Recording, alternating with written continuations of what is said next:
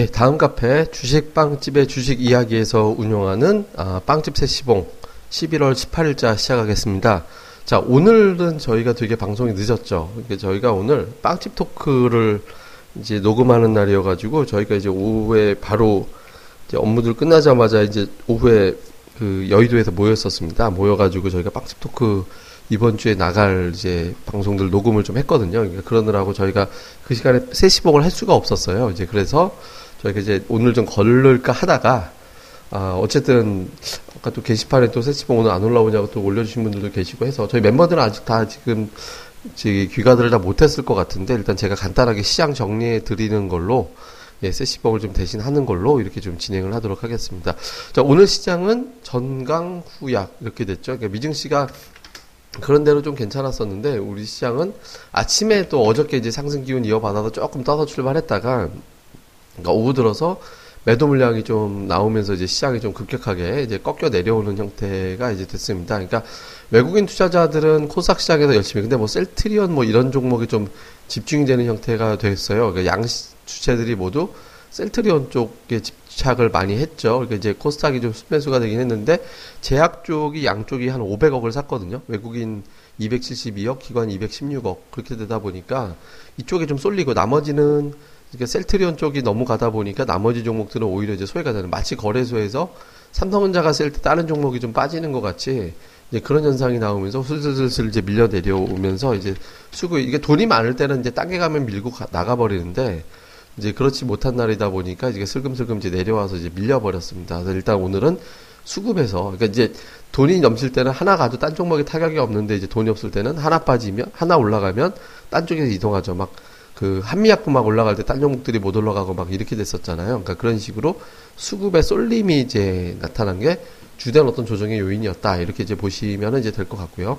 다음에 또 하나는 최근에 이제 자금 동향 자체가 그러니까 지금 예탁금은 조금 복원이 돼서 한 21조까지 올라왔거든요. 근데 21조까지 올라오긴 했지만 뭐 펀드 자금이라든가 이런 거 놓고 보면은 적극적으로 사줄 만한 주체가 없고 시황 자체가 굉장히 어둡잖아요. 그러니까 이제 뭐 미국이 금리 인상을 한다, 뭐 한다, 이런 것들 때문에 굉장히 불안해하는 투자자들이 많이 이제 바짝 얼어 있는 그런 상태이기 때문에, 그러니까 추세를 계속 들고, 포지션을 들고 가는 게 아니라, 올라가면은 바로바로 바로 정리해야 되는, 그러니까 이런 어떤 불안정한 상황이 이제 연출이 되더라는 겁니다. 이렇게 되면서 투자자들이 굉장히 좀 힘들어하는 이제 그런 형태.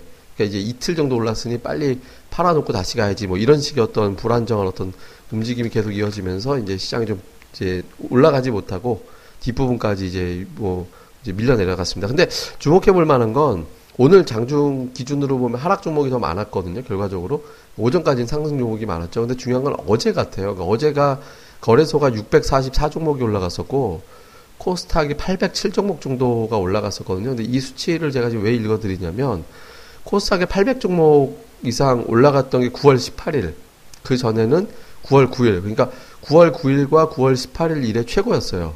예, 그때 정도가 이제 최고였고요.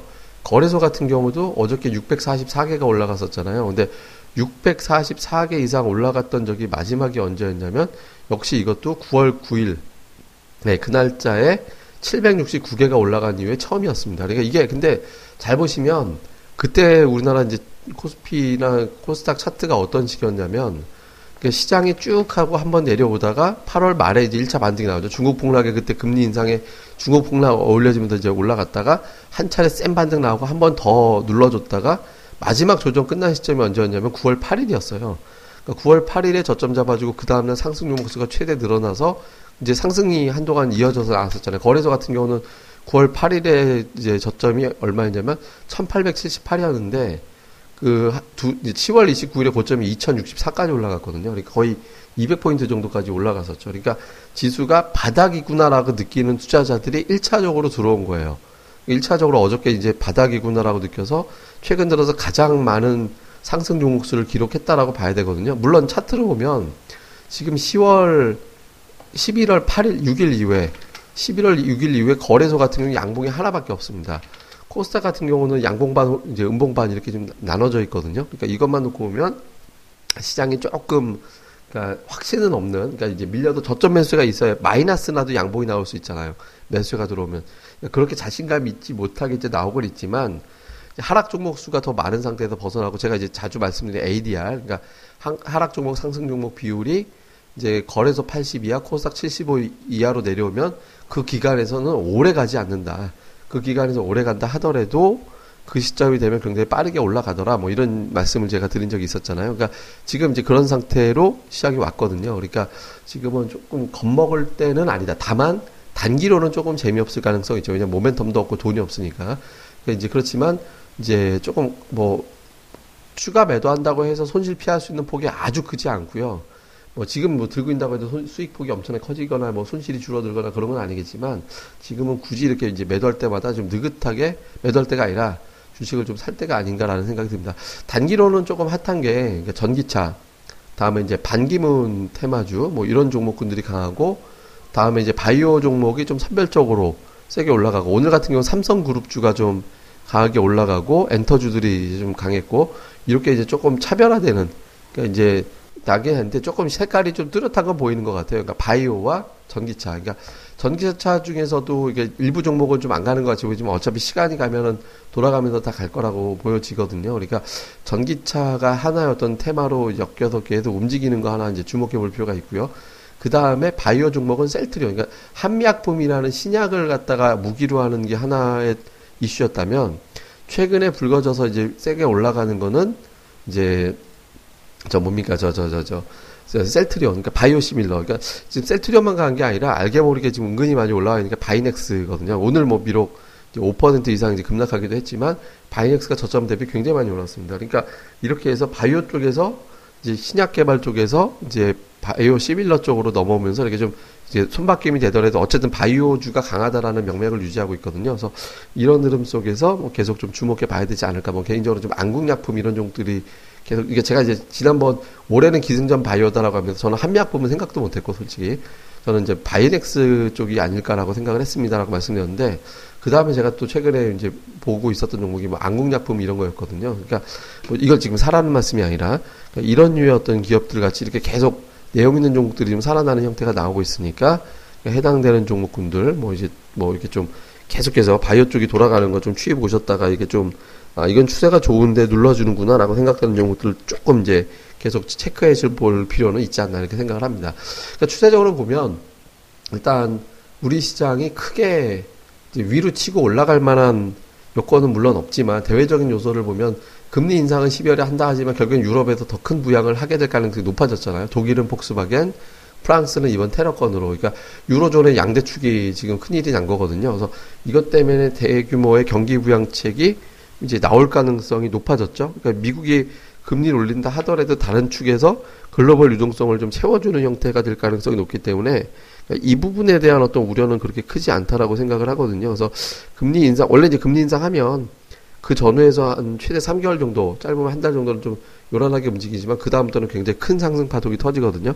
왜냐하면 미국이 자신 있으니까 금리 올린다 이렇게 되는 경우가 많았으니까 그러니까 이번에도 뭐 똑같이 된다라고 보장은 없지만 그러니까 그런 패턴이 과거에 여러 번 나왔다라는 점도 우리가 좀 참고해 볼 필요는 있지 않나라고 생각을 합니다. 그래서 금리에 대해서는 아 이제 시장 다 끝장 끝장 났구먼 이렇게 이제 볼 필요는 없다. 그리고 다만 연말까지 뭐 양도세 피하려고 하는 매물 그 다음에 이제 뭐 포트폴리오 교체하기 위한 어떤 매물 이런 것들이 좀 나와갖고 조금 개별적으로 좀 어려운 종목들이 부분적으로 나오긴 하겠지만 오히려 이제 그런 종목 중에서 이제 단지 수급만으로 밀리는 종목이 있다면은 한번 이제 주의 깊게 보면서 꾸준하게 이제 인내심 갖고 좀 모아갈 만 하지 않을까 이렇게 생각을 합니다. 그래서 이제 해당되는 기업들 잘 담아 두시면 될 것 같습니다. 자 어쨌든 뭐 전체적인 뭐 사실 저희 멤버들 불러가지고 방송하는 게 맞는데 오늘 저희가 사정이 좀 그렇게 안 되기 때문에 제가 이렇게 오늘 간단하게 시장 브리핑과 코멘트 하는 걸로 이제 마무리 하도록 하겠습니다. 그래서 원래 안 하려고 했는데 이제 세시봉 안 한다고 조금 듣고 싶으시다라는 분들이 계셔갖고 예, 제가 이걸로 마무리하도록 하겠습니다.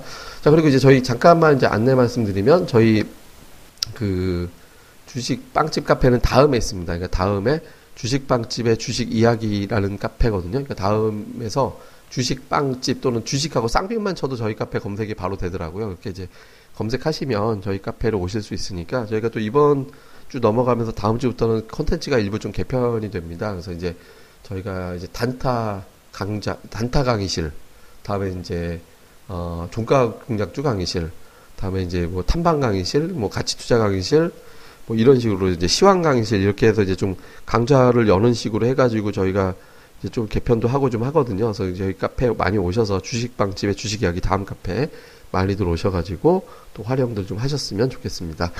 예, 자 그럼 오늘 하루들 잘들 보내시고요. 저는 또 이제 다음 이제 기회에 또 내일 내일도 세시복이 안 되고 내일은 저희가 주식 빵집 토크가 올라가지 않을까 싶은데 또 다음 기회에 뵙도록 하겠습니다. 예, 감사합니다. 손절 손절 손절 손절 이 소리는 급등 전도사가 시골 마을을 미친 듯이 돌며 손절을 외치는 소리입니다. 손절 손절 손절 손절 손절 손절 시장의 소리를 찾아서 주식 빵집과 함께합니다. 손 절 손 절 손 절 손 절 손 절 손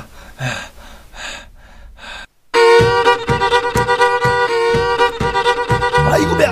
아이고 배야. 아이고 배야. 아이고 배야. 아 주식빵집이 그렇게 잘 나간다면서. 어이구 배야. 아이고 배야